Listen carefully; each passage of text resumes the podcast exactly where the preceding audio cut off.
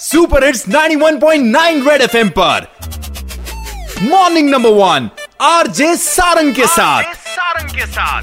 सुबह सुबह तू खुल के मज़ा ले खुल के मज़ा ले। कान के नीचे जम के बजा दे जम के बजा दे। Morning morning number one number one red FM morning number one पे। Morning number one number one red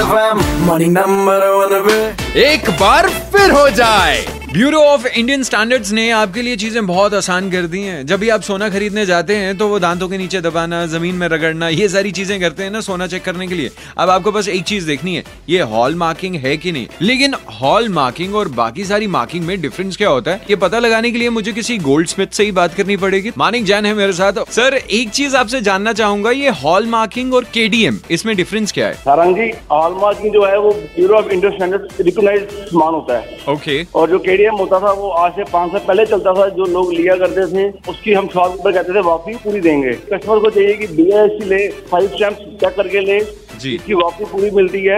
और Okay. उसका फीचर जो है सामान का बहुत बढ़िया होता है। एंड मानिक जी अगर कोई आज की डेट में गोल्ड खरीदने जा रहे हैं तो उसे क्या कहना चाहेंगे आप? Sir nine point six hallmark approve लें बी एस अप्रूव लें जिसकी वापसी कल को आपको पूरी मिलेगी। और शॉपकीपर के लिए भी बढ़िया होता है कि कस्टमर के सामने सुबह जो यकीन है वो बना रहता है। Red FM morning number one R J Sarang के साथ।